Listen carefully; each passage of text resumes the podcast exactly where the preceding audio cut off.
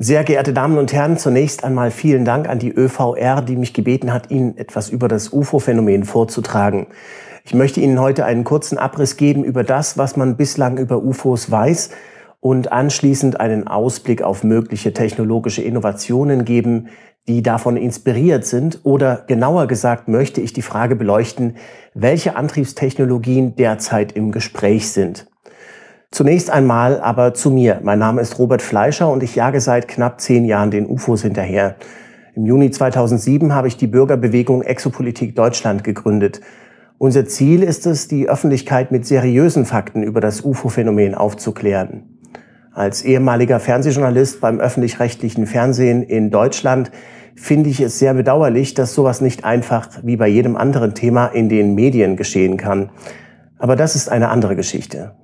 Lassen Sie mich kurz zusammenfassen, welche Fakten über das UFO-Phänomen wir als gesichert ansehen dürfen. Erstens, das UFO-Phänomen ist real.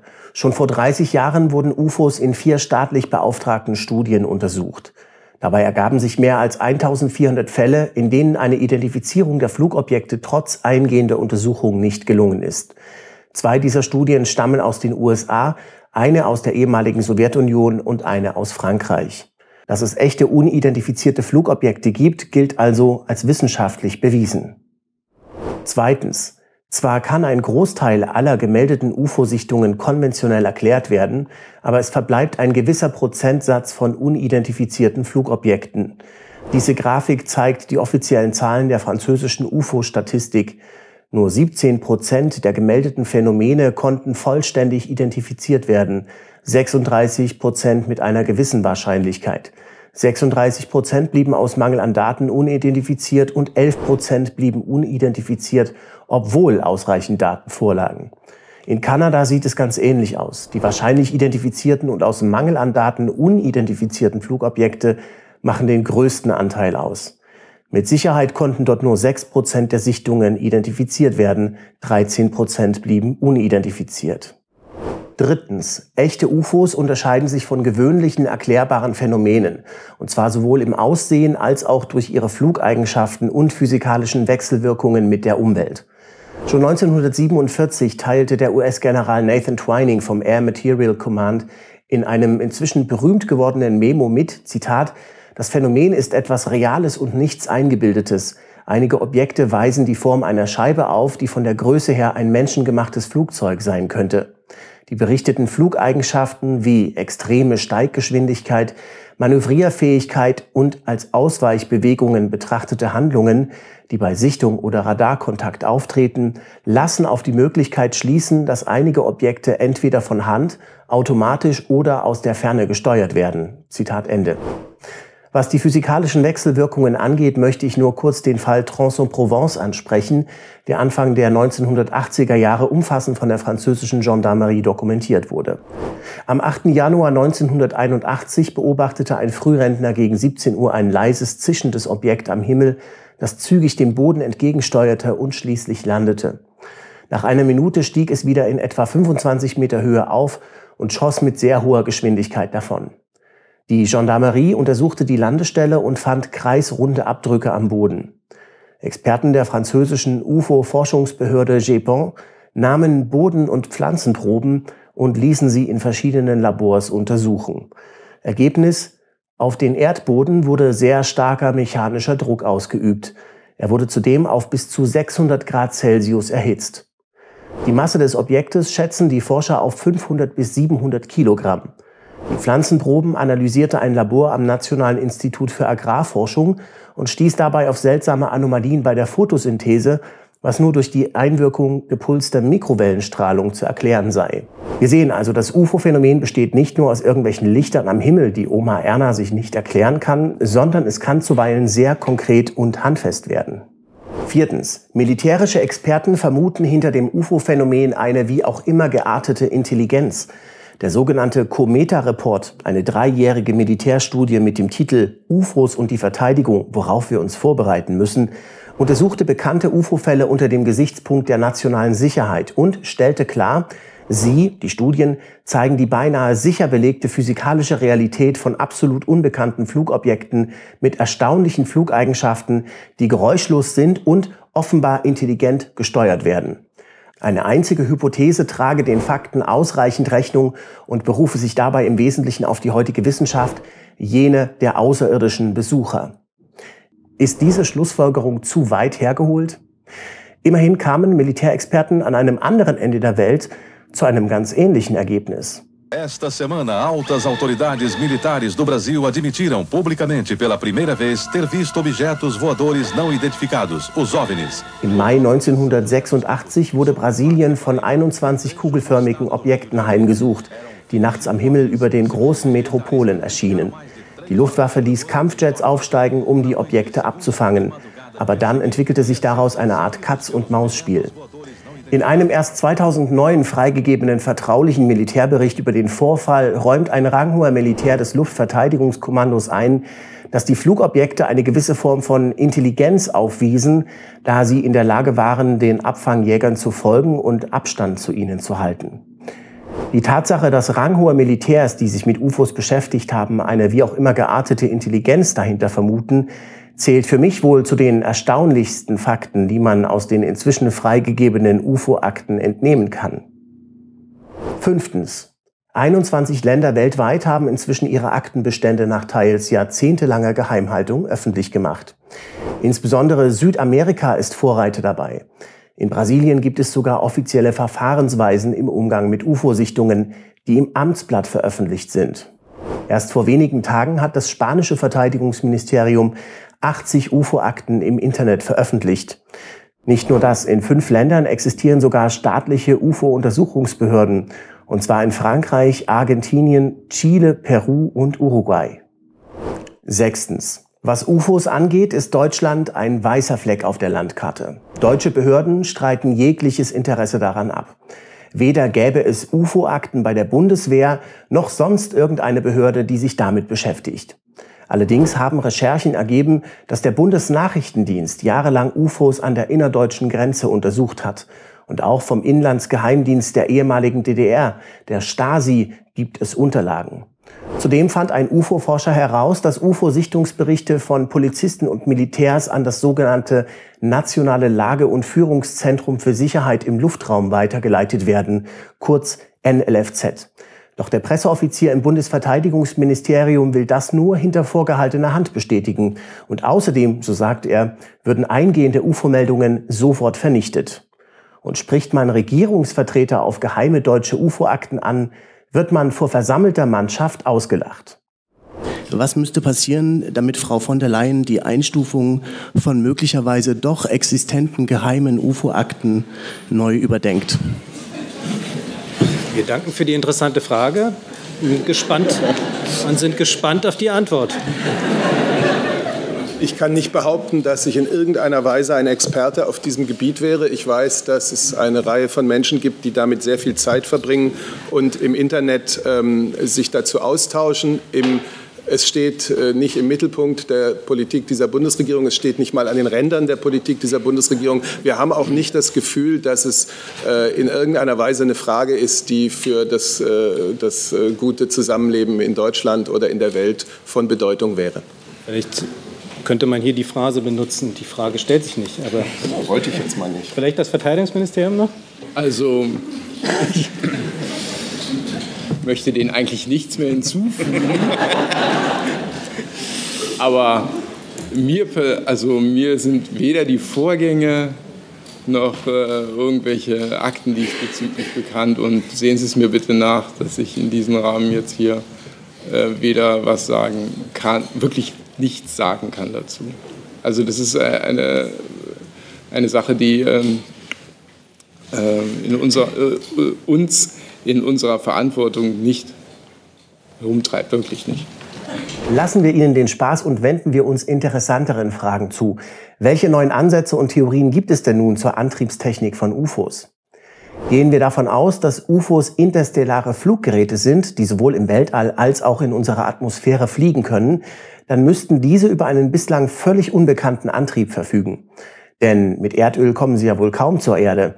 Und auch Raketentreibstoff scheidet schon wegen des Flugverhaltens aus und auch wegen der schieren Menge an Treibstoff, die nötig wäre, um solche unfassbaren Distanzen in kurzer Zeit zu überbrücken.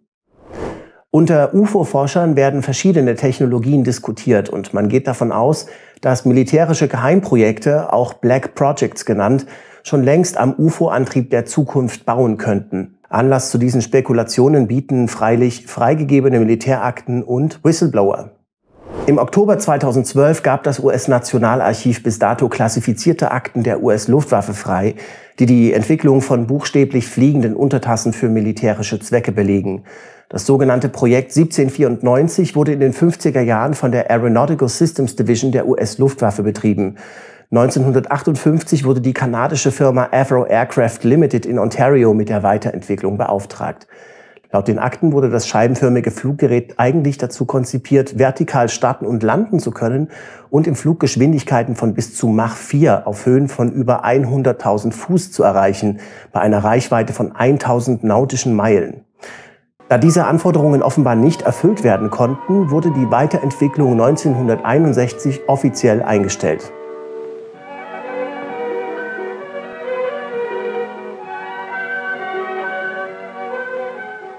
Luftfahrthistoriker vermuten aber, dass das Projekt nach 1961 unter einem anderen Namen als Black Project fortgeführt und weiterentwickelt worden sein könnte. War das Afrocar also nur ein PR-Gag, um öffentlichkeitswirksam von weiterhin fortschreitenden Arbeiten an irdischen fliegenden Untertassen abzulenken? Dass das Militär im Geheimen an revolutionären Technologien forscht, ist allgemein bekannt vom Vorstandsvorsitzenden der berühmten Geheimtechnologieschmiede Lockheed Skunkworks, Ben Rich, ist durch mehrere Quellen folgendes Zitat überliefert, das er 1995 am Rande einer Technologiekonferenz fallen ließ. We now have the technology to take ET home. Also wir haben die Technologie, um ET nach Hause zu bringen. Auf Nachfrage sagte er, es gab einen Fehler in den Gleichungen. Wir haben ihn entdeckt, wo er ist, und jetzt haben wir die Technologie, um zu den Sternen zu reisen. Ein Fehler in der Gleichung? Was war das für ein Fehler? Sicherlich ist dieses Zitat ohne jede Beweiskraft, auch wenn Ben Rich auf dem Sterbebett noch einmal die Realität von UFOs bezeugt haben soll.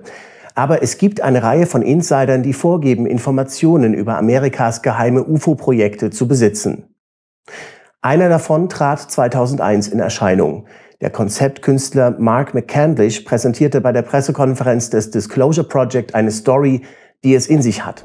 In 1988, in November, a college buddy of mine, an associate by the name of Brad Sorensen, uh, informed me that he had personally witnessed three flying saucers at a very large hangar at Norton Air Force Base during the course of an air show that was held on Saturday, November 12, 1988. Uh, I subsequently uh, called my congressman from that district um, I called his office. This was Congressman George E. Brown Jr., who at the time was the chairman of the uh, Congressional Committee on Space Science and Advanced Technology. I naturally assumed that since this presentation that Brad talked about was for top military brass and certain congressional uh, individuals, that uh, his office must have coordinated this uh, with the local Air Force Office of Public Affairs. Uh, a male staff member in Congressman Brown's office not only confirmed the exhibit, but the fact that there were three discs at that exhibit. These discs were hovering off the floor without any visible means of support. They were referred to as alien reproduction vehicles, also nicknamed the flux liner because they used high voltage electricity. Halten wir fest, wir haben da jemanden, der von jemandem was gehört hat, was dieser oder jener gesagt oder getan haben soll. Reines Hörensagen oder steckt vielleicht doch mehr dahinter? Anfang der 90er Jahre enthüllte der TV-Reporter George Knapp aus Las Vegas die Identität von Bob Lazar, der auf einem geheimen Stützpunkt in der Wüste von Nevada an außerirdischen Raumschiffen geforscht haben will, im Auftrag der US-Regierung. Das Interessante an diesen Behauptungen ist, dass sie für eine ausgedachte Geschichte recht detailliert klingen und dass dieser meiner Meinung nach seriöse und vertrauenswürdige Journalist, den ich auch selber kenne, Bob Lazars Story stützt. Hier also kurz die Geschichte von Bob Lazar, erzählt von George Knapp auf dem Exopolitik-Kongress in Dänemark. Lazar behauptete, er arbeite unmittelbar an einem Ort namens S4 im Süden von Groom Lake, dem Hauptgebäude von Area 51. Er sagte, die Hangars seien in die Seite eines Berges gebaut und als Wüste getarnt worden und im Inneren gebe es neun fliegende Untertassen. Monate später machte er seine Identität öffentlich. Er sagte, die Technologie, an der er arbeite, sei von anderswo und dass sie auseinandergenommen würde, um herauszufinden, wie sie funktioniere. Ich erinnere mich klar und deutlich. Das war im Mai 1991, als wir mit ihm live auf Sendung gingen. Ich hatte ihn zuvor nicht interviewt. Ein anderer hatte sein Live-Interview in meiner Nachrichtensendung kurz zuvor abgesagt, also fragten wir den Untertassentyp. Wir sendeten ihn und die Telefone spielten verrückt. Die Leute konnten es nicht glauben. Mein Chef kam rein und fragte, ist der Typ echt? Und wir sagten, wenn diese Geschichte stimmt und wir nur einen kleinen Teil davon nachweisen können, dann ist das eine riesige Geschichte. Wir begannen also ein Projekt. Acht Monate lang versuchte ich Lazars Hintergrund zu verifizieren und alles andere, was er über Area 51 gesagt hatte. Wir hatten schon lange Gerüchte gehört, dass so etwas wie fliegende Untertassen dort getestet würde. Doch vor Bob hatte sich keiner dazu geäußert. So he said there's nine flying saucers er sagte, es gebe neun fliegende Untertassen, die dort in den Hallen in dem Berg waren, S4 genannt. Eines der Dinger hätte er fliegen sehen. Er nannte es das Sportmodell. Es sah so aus, etwa wie Billy Meyers Strahlenschiffe. Uh, uh, er sagte, ein Antimateriereaktor kreiere sein eigenes Gravitationsfeld und Gravitation sei ohnehin der Schlüssel für interstellare Reisen. Ein Schiff, das sein eigenes Gravitationsfeld erschaffen könne, sei in der Lage, Raum und Zeit zu krümmen.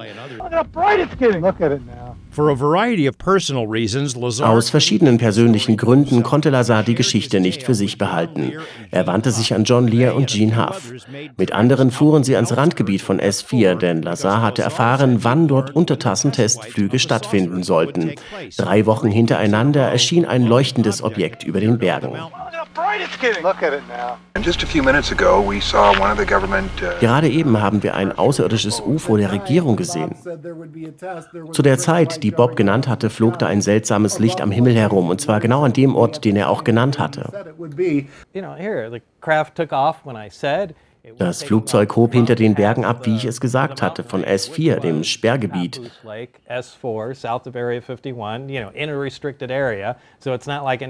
Da flog niemand einfach mit einem Modellflugzeug herum. Das Ding flog unglaubliche Manöver, wir waren beeindruckt. Dann verschanzten wir uns hinter dem Auto, weil wir Angst hatten, das Ding explodiert. Wie erklärt man so etwas? Ich möchte Ihnen einige von den Dingen erzählen, über die er nach wie vor bereit ist zu reden, nämlich die Technologie und Wissenschaft, um die es da ging. Er behauptet ja, dass diese Fluggeräte auf Antigravitationstechnik beruhen. Let's play that clip where he talks in detail about Allein das ist außergewöhnlich. Das könnte alles verändern, was wir kennen. Nur durch eine Maschine, die künstliche Schwerkraft erzeugt. Das heißt, wir wissen, dass Raum, Zeit und Gravitation miteinander verbunden sind. Aber da gibt es Schilde wie bei Star Trek, die Mikro- und Radiowellen reflektieren. Mit einem fokussierten Feld ließe sich der Raum krümmen und damit ließe sich sogar der Fluss der Zeit verändern. Das wäre wirklich das Sahnehäubchen.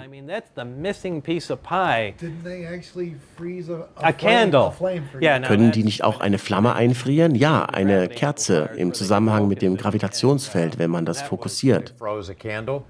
Die haben eine Kerze eingefroren? Ja, ich erkläre das. In dem Fluggerät selbst gibt es drei lange Rohre, etwa einen Meter breit und etwa einen anderthalben Meter lang.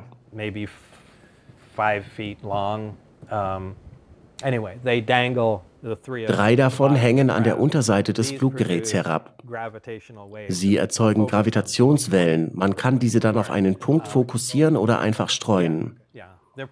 Sie sind Teil der Energiequelle, des Kontrollmechanismus. Naja, Wellenleiter sind eigentlich die Verbindungen dazwischen.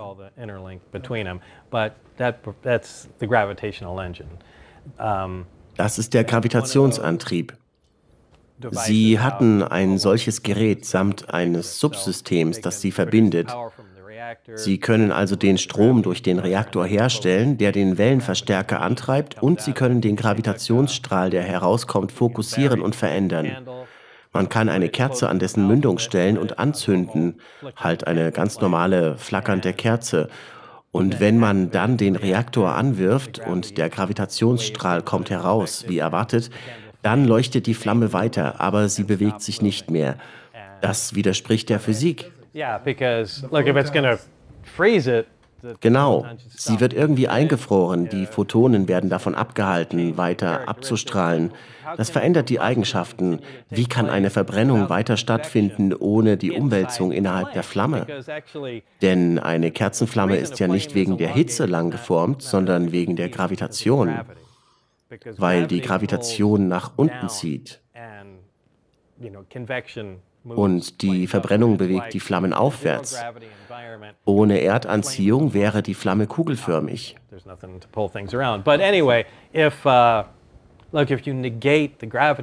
Wenn man also die Gravitation ringsherum aufhebt, warum ist sie dann immer noch spitz? Wie kann sie noch Licht erzeugen und warum bewegt sie sich nicht? Wie Barry gesagt hat, da ist nicht nur Gravitation im Spiel, sondern auch ein Zeitverschluss. Eigentlich wird da ein Stück Zeit eingefroren. Was kann man dazu sagen? Das ist ein empirischer Beweis, wenn man es anschaut. Aber es ergibt keinen Sinn, dass man es sehen kann. Was ich dort sah, war das Unglaublichste, wortwörtlich. Es trotzte allem, was wir in der Physik wussten. Zumindest dachte ich das. Aber vielleicht war das, was wir wussten, nicht ganz richtig und muss aus einem anderen Winkel betrachtet werden. a little incorrect and just needed viewing from a different angle. Den gesamten sehr sehenswerten Vortrag finden Sie übrigens auf exomagazin.tv.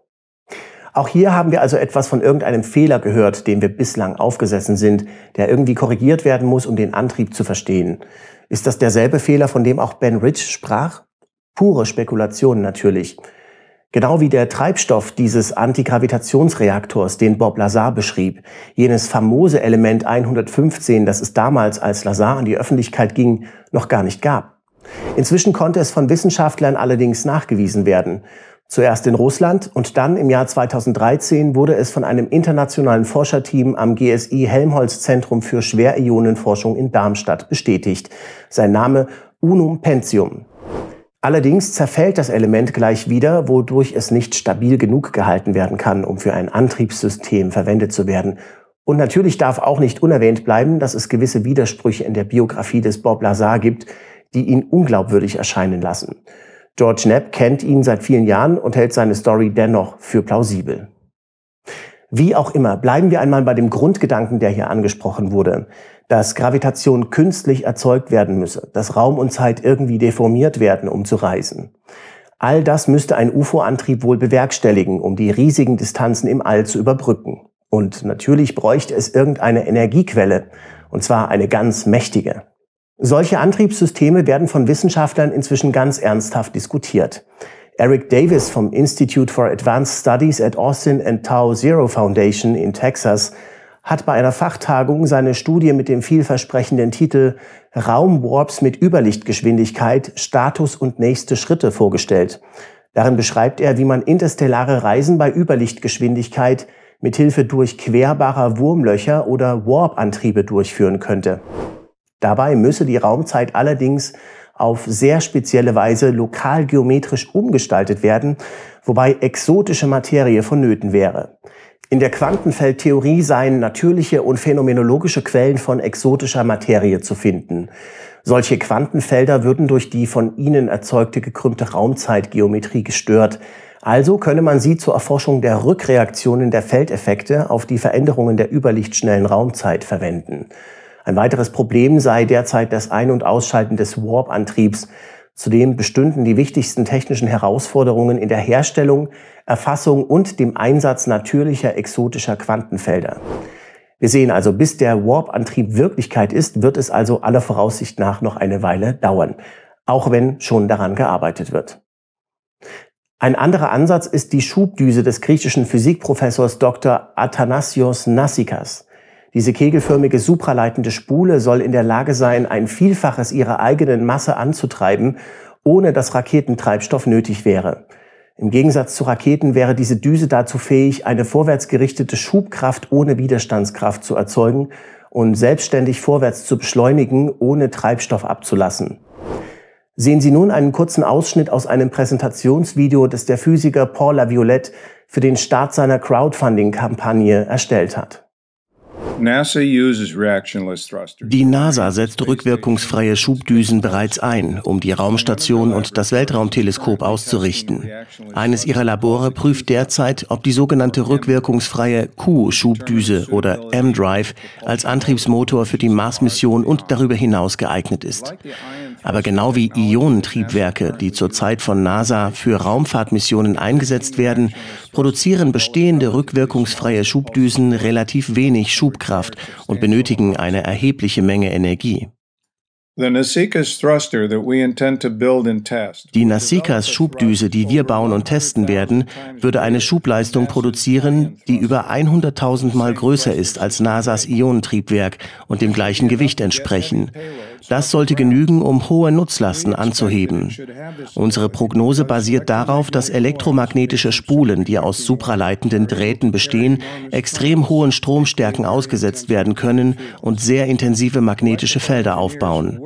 Elektrotechniker, die an supraleitenden Spulen arbeiten, wissen schon lange, dass die Wechselwirkung zwischen dem magnetischen Feld der Spule mit dem selbst erzeugten Strom eine sehr starke Kraft produziert.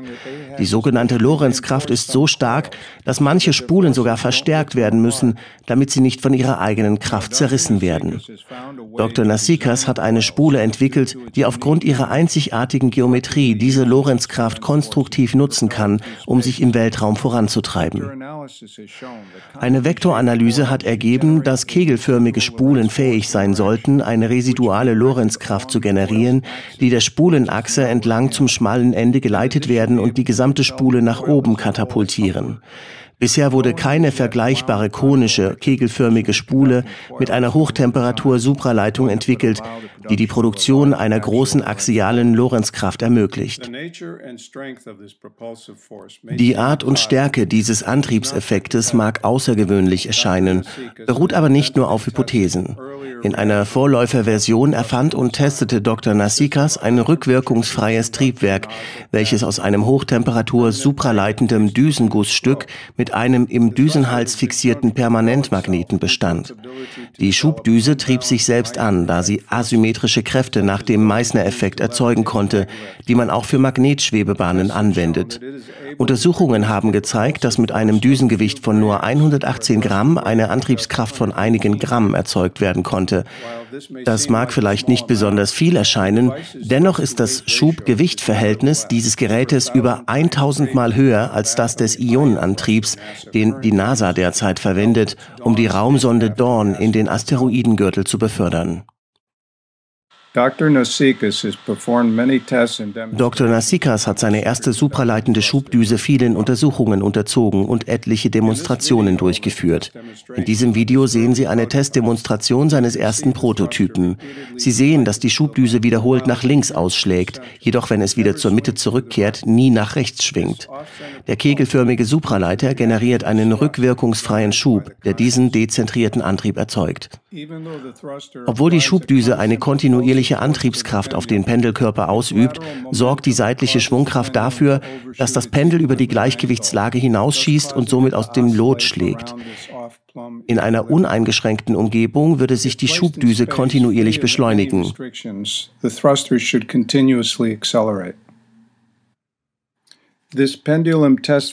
Dieses Video eines Pendeltests stammt von einer Demonstration an der Universität in Athen, die vor fünf Physikern vorgeführt wurde. Sie waren sich alle einig, dass die Schubdüse eine Kraft erzeugte, die das Pendel zum Schwingen brachte. Mit zunehmender Erwärmung des herabhängenden Supraleiters über die kritische Temperatur hinaus nahm der supraleitende Zustand allmählich ab. Die Pendelschwingung verringerte sich und schließlich hing das Pendel bewegungslos in Lotrichtung. Hier sehen wir einen weiteren Test, der im Technologischen Bildungsinstitut von Thessalien in Larissa, Griechenland, durchgeführt wurde. Die Schubdüse wurde samt Kältespeicher pendelnd aufgehängt. Man sieht, dass eine Bewegung aus dem Lot nach links erfolgte.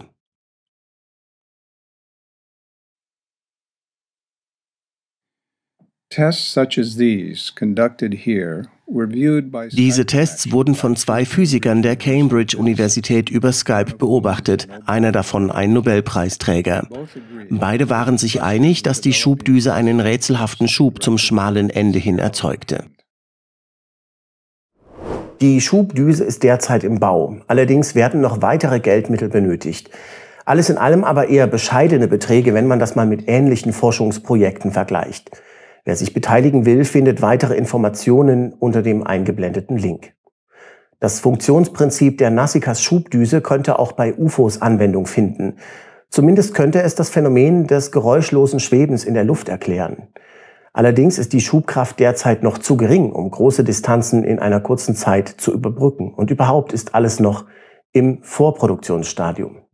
Ein Vortrag über mögliche UFO-Antriebstechnologien wäre nicht komplett, wenn wir den Rahmen des Vorstellbaren nicht noch ein wenig mehr strapazieren würden.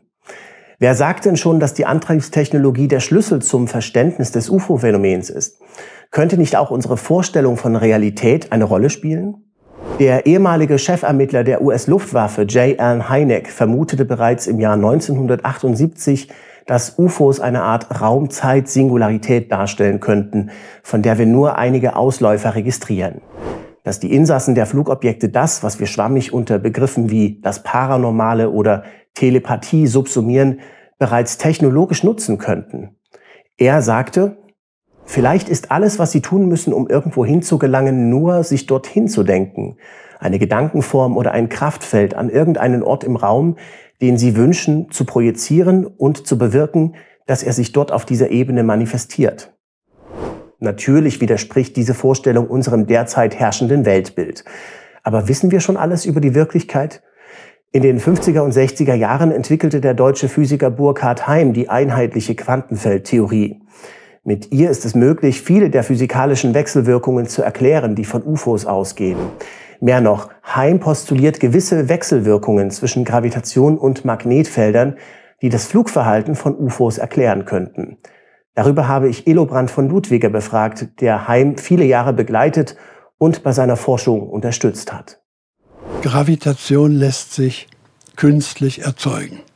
Damit müssen wir überdenken, unsere ganze Vorstellung von, von dem, was wir als Gravitation bis jetzt glauben zu verstehen. Möglicherweise ist es so, dass der Einstein, der den, den Krümmungstensor, also die Geometrie, eigentlich ist es die Divergenz des, des Krümmungstensors, die, äh, die er gleichgesetzt hat einem Energieimpulsdichte-Tensor, also Geometrie irgendwie proportional gesetzt hat an einer äh, physikalischen Größe. Geometrie proportional physikalische Größe, dass das nicht, dass das zu früh war und dass das so nicht geht. Dann ist nämlich die, die, äh, die Energie nicht lokalisierbar im Raum, so das ist dann verschmiert, verschmiert dann so mit der, mit der Geometrie und das ist mal so ein Dollpunkt, äh, dass man nicht weiß, und die Gravitation lässt sich wegtransformieren. Ja, aber als Scheinkraft ist denn das richtig? Und wir haben dann eben Theorien gefunden, die sagen, zunächst mal nicht geometrisieren, erstmal eine einheitliche Feldtheorie machen. Und welche Theorie ist denn das? Von der und das ist also die, die Theorie von dem blinden und handlosen äh, Physiker Burkhard Heim die, der in den 50er Jahren mal ganz bekannt war, weil er ihm gesagt hat, Raumfahrt muss man nicht mit Rückstoß, mit, mit chemischen äh, Mitteln machen, mit Rückschussantrieb, sondern mit Feldantrieb. Und er hat da so einen, so einen Weg gefunden. Das war das, wo er diese, diese Einsteinsche Vermutung der allgemein, der, der, der einheitlichen Feldtheorie, äh, die so falsch angesetzt war vom Einstein, aber äh, anders entwickelte. Und später hat er dann geometrisiert und kam dazu, dass die Wirklichkeit sechsdimensional ist. Alles, dieser ganze Weg, der wird jetzt von jungen Physikern in Cambridge und in Mainz weiterverfolgt und in Wien. Und äh, das, das ist wohl die Zukunft, weil man mit der, in der Geometrisierung äh, eben zu einem Massenspektrum kommt, was jetzt ja heute immer noch untersucht wird, aber vor 30 Jahren hier schon äh, über diese Theorie entwickelt werden kann. Was hat jetzt diese Technologie, äh, diese Theorie von Burkhard Heim mit der Frage zu tun, wer die Besucher sind und was die hier wollen. In dieser Theorie wird gesagt, dass die Welt und dass man die, die geometrische Beschreibung der Materie nur in einer Welt mit sechs Dimensionen äh, kriegen kann. Also nicht bloß mit Raum und Zeit, also die drei räumlichen, einer reellen Dimension und einer imaginären, sondern man braucht dann noch zwei andere weitere imaginäre Dimensionen. Und in sechs Dimensionen gelingt also die Beschreibung der Materie. Wenn das aber so ist, dann sind wir auch alle sechsdimensional. Dann ist die Frage, was sind denn diese zwei zusätzlichen Dimensionen? Und da ist diese, die, die fünfte Dimension so etwas, was organisiert in der Raumzeit wirkt. Also etwas, was, was anordnet. Und die sechste äh, gibt an das Ziel, wohin diese Organisation sich bewegt. Die müssen beide immer zusammenwirken, die äh, fünfte und sechste Dimension, die etwas Organisierendes äh, bewirken. In der Biologie sieht man es am besten. Da sieht man, äh, dass, äh, dass sich das von Organisationsniveau zu einem nächsten Niveau dann so höher entwickelt in diesen Transbereichen der Welt, also das ist so etwas da, wo, wo sich Bewusstsein auffällt, wo sich Informationen, wo sich Bedeutungen und, und, und äh, bildhafte Sachen, also wo das Denken abspielt, das, das ist nichts mehr äh, Physikalisches, obwohl man das äh, physikalisch-mathematisch noch beschreiben kann. Und jetzt äh, verstehen Sie, wenn ein Objekt und da äh, äh, wissen wir, dass zum Beispiel bei den unbekannten Flugobjekten 10, in 10 Prozent aller Berichte gesagt wird, die Objekte verschwinden, wie wenn man Licht ausknipst. Na, jetzt muss man doch erklären äh, in einer Theorie, wie sowas geht. In der normalen Physik geht es nicht. Da ist dann die, die Energie, die Energie muss erhalten bleiben, also das kann nicht plötzlich einfach nicht mehr da sein, so ein Objekt also in 10% der Fälle schrumpfen die Dinge oder sie werden transparent oder es ist einfach weg. Nicht, dass es sich wegbewegt, das gibt es auch, die Fälle, aber die schließe ich jetzt mal aus, sondern wirklich das, dass es plötzlich woanders hingeht. Und in dieser sechsdimensionalen Theorie wäre es dann so, es gibt ein Relativitätsprinzip, wonach äh, bei einer bestimmten Änderung der fünften Dimension, also der Bedeutung eines, eines Objektes oder was auch immer da drauf liegt, etwas Informatorisches. Wenn das so schnell geht, dann wird dieses Objekt, das also mit all seinen Insassen und so äh, da äh, in der Luft steht, plötzlich zu einer Idee. Für uns ist eine Idee nicht sichtbar. Das ist also rein ja, etwas organisiertes, irgend, irgend so ein, ein Gedankenbild, wenn man so will, das ist schlecht zu beschreiben, weil man ja in diesen Transbereichen nur Begriffe hat und, und keine handfesten, nachweisbaren Gegenstände. Also diese Sache ist reine Idee für uns nicht mehr da. Also verstehe ich das richtig? Die Besucher sind im Grunde so etwas, wenn sie sich mal zeigen, so etwas wie eine materialisierte Idee. Äh, zeitweise. Nämlich zeitweise, solange sie in diesen Transbereichen sind.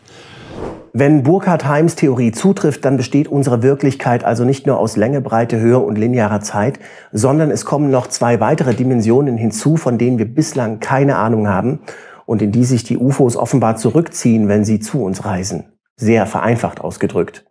Das bringt mich zu einer kühnen Hypothese.